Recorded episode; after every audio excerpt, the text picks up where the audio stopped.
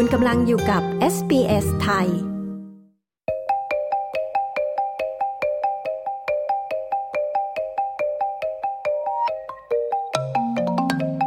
ในวันพฤหัสบดีที่ 27 กรกฎาคมที่จะถึงนี้ จะมีการโหวตเลือกนายกรอบที่ 3 นะคะ ประเทศไทยจะได้นายกหรือไม่ มองท่าทีพักรวม และสว รวมถึงท่าทีของภาคเอกชนด้วยค่ะคุณชาดาสมบูรณ์ผลผู้สื่อข่าวของ SBS ประจำประเทศไทย มีรายละเอียดค่ะ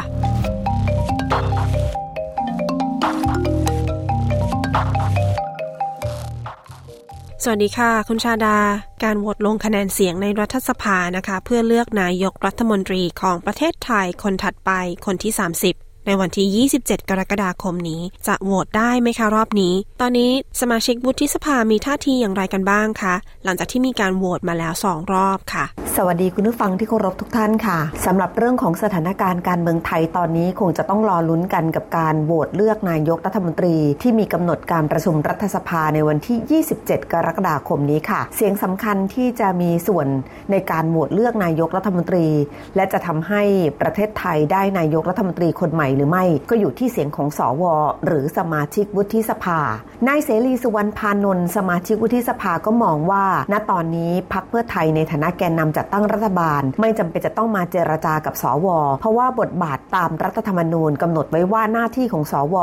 จะต้องไม่อยู่ภายใต้อานัดของพักการเมือง ดังนั้นจึงไม่จำเป็นต้องมาเจรจา อีกทั้งกระบวนการพิจารณาให้ความเห็นชอบนายกรัฐมนตรี ก็ต้องนำเข้าสู่ที่ประชุมรัฐสภาตามปกติ ดังนั้นหากพักเพื่อไทยรวบรวมเสียงจัดตั้งรัฐบาลได้มากเพียงพอ และมีนโยบายที่ไม่กระทบต่อสถาบันหลักของชาติ ก็เชื่อว่าสว ก็พร้อมจะสนับสนุนแคนดิเดตของพรรคเพื่อไทย สอดคล้องกับนายกิติศักดิ์รัตนวราหะ สมาชิกวุฒิสภาอีกคนที่ย้ำว่า ถ้าไม่มีพรรคก้าวไกลในการร่วมรัฐบาลแล้ว ก็จำเป็นจะต้องโหวตให้กับแคนดิเดตจากพรรคการเมืองที่เป็นแกนนำจัดตั้งรัฐบาล เพราะไม่เช่นนั้นแล้วบ้านเมืองอาจจะเดินหน้าต่อไปไม่ได้ ส่วนนายอนุสิทธิ์คุณากร สมาชิกวุฒิสภาอีกหนึ่งคนก็เชื่อว่าพักเพื่อไทยคงพิจารณาอย่างรอบคอบ ในการจัดตั้งรัฐบาล โดยต้องคำนึงถึงผลประโยชน์ของประเทศชาติและประชาชน แต่หากยังเจรจากันไม่ได้กับทุกๆ ฝ่ายที่เกี่ยวข้อง ทั้งฝ่ายของสอวอและสอสอและจำเป็นจะต้องเลื่อนการโหวตเลือกนายกรัฐมนตรี ในวันที่ 27 กรกฎาคมนี้ออกไปก่อน ก็ถือว่าเป็นหน้าที่ของประธานรัฐสภา และเป็นหน้าที่ของพรรคที่ร่วมกันจัดตั้งรัฐบาลทั้ง8 พักที่จะต้องหารือกันเอง ส่วนสวก็พร้อมทำหน้าที่ของตนเองตามรัฐธรรมนูญ และขอทุกฝ่ายอย่าอ้างแค่ผลการเลือกตั้งเพียงอย่างเดียว อยากให้มองถึงเรื่องของประชาธิปไตยในสองมุม คือใครก็ตามที่เข้ามาทำหน้าที่ ก็สามารถทำได้ทั้งหน้าที่ทั้งฝ่ายค้านและฝ่ายรัฐบาล ในเรื่องของการทำหน้าที่ฝ่ายค้านและฝ่ายรัฐบาลก็มีอีกหนึ่งท่านนะคะ ที่พูดถึงกรณีนี้ด้วยเหมือนกัน ก็คือ สววันชัยสอนสิริที่บอกว่าจนถึงตอนนี้ยังไม่ได้ประกาศประสานอย่างเป็นทางการทั้งโดนส่วนตัวหรือส่วนรวมว่าจะต้องโหวตให้ใคร แต่ยืนยันว่าจุดยืนของตนเองนั้น หากใครรวบรวมเสียงข้างมากได้ ก็พร้อมที่จะโหวตให้เป็นนายกรัฐมนตรี และถ้าพรรคเพื่อไทยเป็นแกนนำและรวมเสียงได้ ในวันโหวตก็เชื่อว่าไม่มีปัญหา แต่ว่าอย่างไรก็ตามการเมืองที่มีความเห็นแตกต่างกันในขณะนี้ถือว่าเป็นเรื่องปกติ ใครมาเป็นฝ่ายรัฐบาลก็ต้องบริหารประเทศให้ได้เป็นปกติให้ได้ แต่ฝ่ายใดที่ไม่สามารถบริหารประเทศในฐานะฝ่ายรัฐบาลได้ ไม่ว่าจะพักใดก็ตาม ก็สามารถทำหน้าที่ฝ่ายค้านที่ทำหน้าที่ในการตรวจสอบ และสร้างประโยชน์ให้กับประเทศชาติได้เหมือนกันค่ะ แล้วทางด้านท่าทีของ 8พักการเมืองที่ร่วมลงนามใน MOU เพื่อจัดตั้งรัฐบาลล่ะคะเป็นอย่างไรกันบ้างคะตอนนี้ ในมุมของพักแกนนำที่เป็นส่วนสำคัญในการจัดตั้งรัฐบาล ก็มีการหารือกันในแกนนำพักเพื่อไทยวันนี้ค่ะในแพทย์ชนน่านสีแก้วหัวหน้าพักเพื่อไทยยอมรับว่า จากการหารือกันไม่ได้ข้อสรุปในการพูดคุย ว่าตอนนี้ได้เสียงสนับสนุนจากสวมากน้อยแค่ไหน แต่ยอมรับว่าได้พูดคุยไปเยอะแล้ว และยังคงเดินหน้าในการเจรจาต่อไป ส่วนการประชุมของ 8 พักการเมืองที่ร่วมจัดตั้งรัฐบาลที่จะมีขึ้นในวันพรุ่งนี้ พักเพื่อไทยจะนำผลการพูดคุยเบื้องต้น ไปแจ้งต่อที่ประชุมพัก 8พักซึ่งทั้ง 8พักจะว่าอย่างไรนั้นก็ขึ้นอยู่กับการหารือกันอีกครั้งในวันพรุ่งนี้ ส่วนการจะเลื่อนการประชุมรัฐสภาในวันที่ 27 กรกฎาคมนี้ออกไปหรือไม่ ตามขั้นตอนแล้วประธานรัฐสภาจะต้องแจ้งกับสมาชิกเป็นการล่วงหน้าอย่างน้อย 3 วัน ถึงจะเลื่อนการประชุมออกไปได้ แต่ก็มีกรณีการเร่งด่วนค่ะ ถ้าเกิดสามารถแจ้งล่วงหน้าได้อย่างน้อยหนึ่งวันก็ต้องมีเหตุและผล แต่ณตอนนี้ยังไม่ได้มีการเจรจากับทุกฝ่าย ว่าจะมีเหตุและผลใดหรือไม่กับการที่จะเลื่อน แต่เชื่อว่าประธานรัฐสภานายวันมูฮัมหมัดนอมาทาจะพิจารณาถึงสถานการณ์บ้านเมือง และความพร้อมในการโหวตเลือกนายกรัฐมนตรีเป็นสำคัญ ซึ่งทุกอย่างจะอยู่ในการพูดคุยกัน ซึ่งน่าจะมีการหารือกันอีกครั้งหนึ่งในวันพรุ่งนี้ ขณะที่ในการประชุมสสพักก้าวไกลที่ก็มีการการประชุมร่วมกันจากทั้งหมดสส150 คน มีการยืนยันว่าไม่ว่าอย่างไรก็ตามพักก้าวไกลจะไม่ขอร่วมรัฐบาลกับพักการเมืองที่มีส่วนร่วมในการทำรัฐประหาร เมื่อวันที่ 22 พฤษภาคม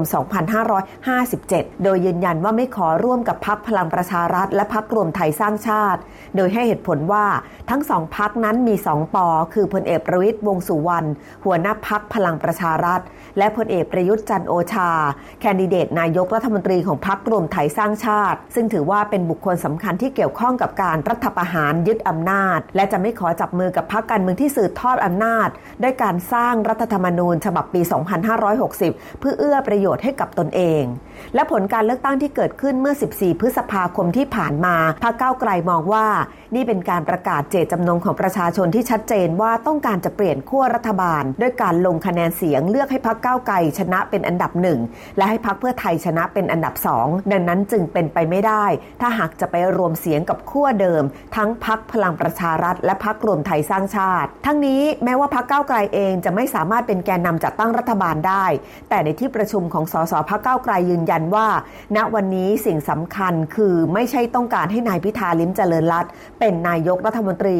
หรือให้พักก้าวไกลเป็นแกนนำจัดตั้งรัฐบาล แต่สิ่งสำคัญที่สสของพักต้องการก็คือ จัดตั้งรัฐบาลที่ประกอบไปด้วย 8 พักที่จับมือกัน MOU ตั้งแต่ตอนต้น และเดินหน้าทำตามมติของประชาชนที่กำหนดเอาไว้ ว่าอยากจะให้ 8 พักนี้ ซึ่งเรียกว่าเป็น 8 พักฝ่ายประชาธิปไตย ได้เป็นแกนนำในการจัดตั้งรัฐบาล และได้เข้ามาบริหารประเทศ รวมไปถึงได้มีนายกรัฐมนตรีคนที่ 30 จากพักการเมืองใดพักการเมืองหนึ่งใน 8 พักนี้ค่ะ แล้วไปที่ภาคเอกชนล่ะคะตอนนี้มองการจัดตั้งรัฐบาลของประเทศไทยอย่างไรกันบ้างคะเพราะดูเหมือนว่าจะไม่สามารถจัดตั้งรัฐบาลหม่ได้ง่ายๆ เลยค่ะในเร็วๆนี้ ความเคลื่อนไหวของภาคอุตสาหกรรม รวมไปถึงภาคเศรษฐกิจก็มีการพูดถึงเรื่องของการเมือง ว่าได้ส่งผลกระทบกับความเคลื่อนไหวของภาคเศรษฐกิจอยู่พอสมควรค่ะ ล่าสุดนายเกรียงไกรเทียนนุกูล ประธานสภาอุตสาหกรรมแห่งประเทศไทย หรือสออทเปิดเผยนะคะว่า เอกชนเองกำลังติดตามการจัดตั้งรัฐบาลอย่างใกล้ชิด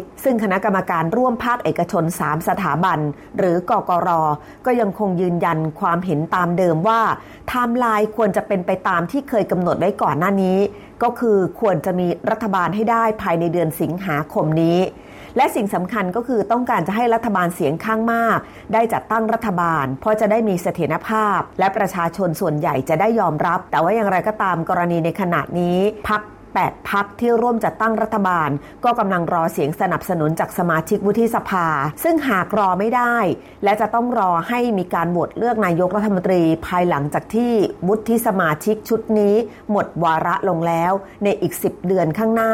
หรือช่วงเดือนพฤษภาคมปี 2567 ก็อาจจะมีผลกระทบต่อการลงทุนเป็นอย่างมาก ซึ่งตอนนี้ทางสภาอุตสาหกรรมแห่งประเทศไทยกำลังศึกษาภาพรวมของผลกระทบนี้อยู่ทางเอกชนเองก็อยากให้ทุกอย่างเสร็จสิ้นภายในสิงหาคม หากยิ่งช้าก็ยิ่งกระทบ และหากยิ่งรอไปถึง 10 เดือน ตามที่มีการหารือกันก่อนหน้านี้ ก็อาจจะยิ่งกระทบอย่างมาก แต่ถามว่านักลงทุนต่างชาติมองยังไงกับไทยในช่วงนี้ ก็ต้องบอกว่าในส่วนของนักลงทุนต่างชาติเอง ก็ดูเหมือนจะไม่คุ้นเคยกับการเมืองไทยมากนัก และยังคงเฝ้ามองเรื่องนี้อยู่ โดยตอนนี้เศรษฐกิจไทยอยู่ในช่วงของการเปราะบาง และการลงทุนก็น้อยลง นี่จึงเป็นโจทย์ใหญ่ของรัฐบาลใหม่ที่จะต้องเร่งแก้ไขปัญหาเศรษฐกิจให้ได้ จากผลกระทบทั้งเศรษฐกิจโลกที่ถดถอย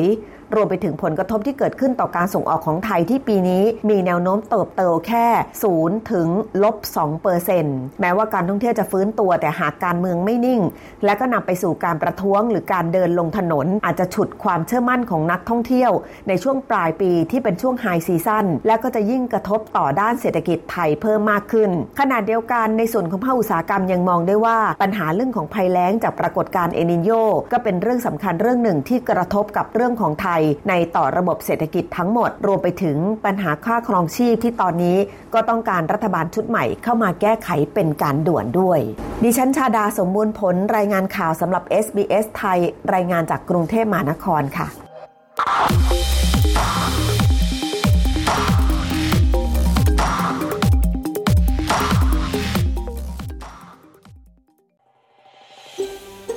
การฟังเรื่องราวน่าสนใจแบบนี้อีกใช่ไหม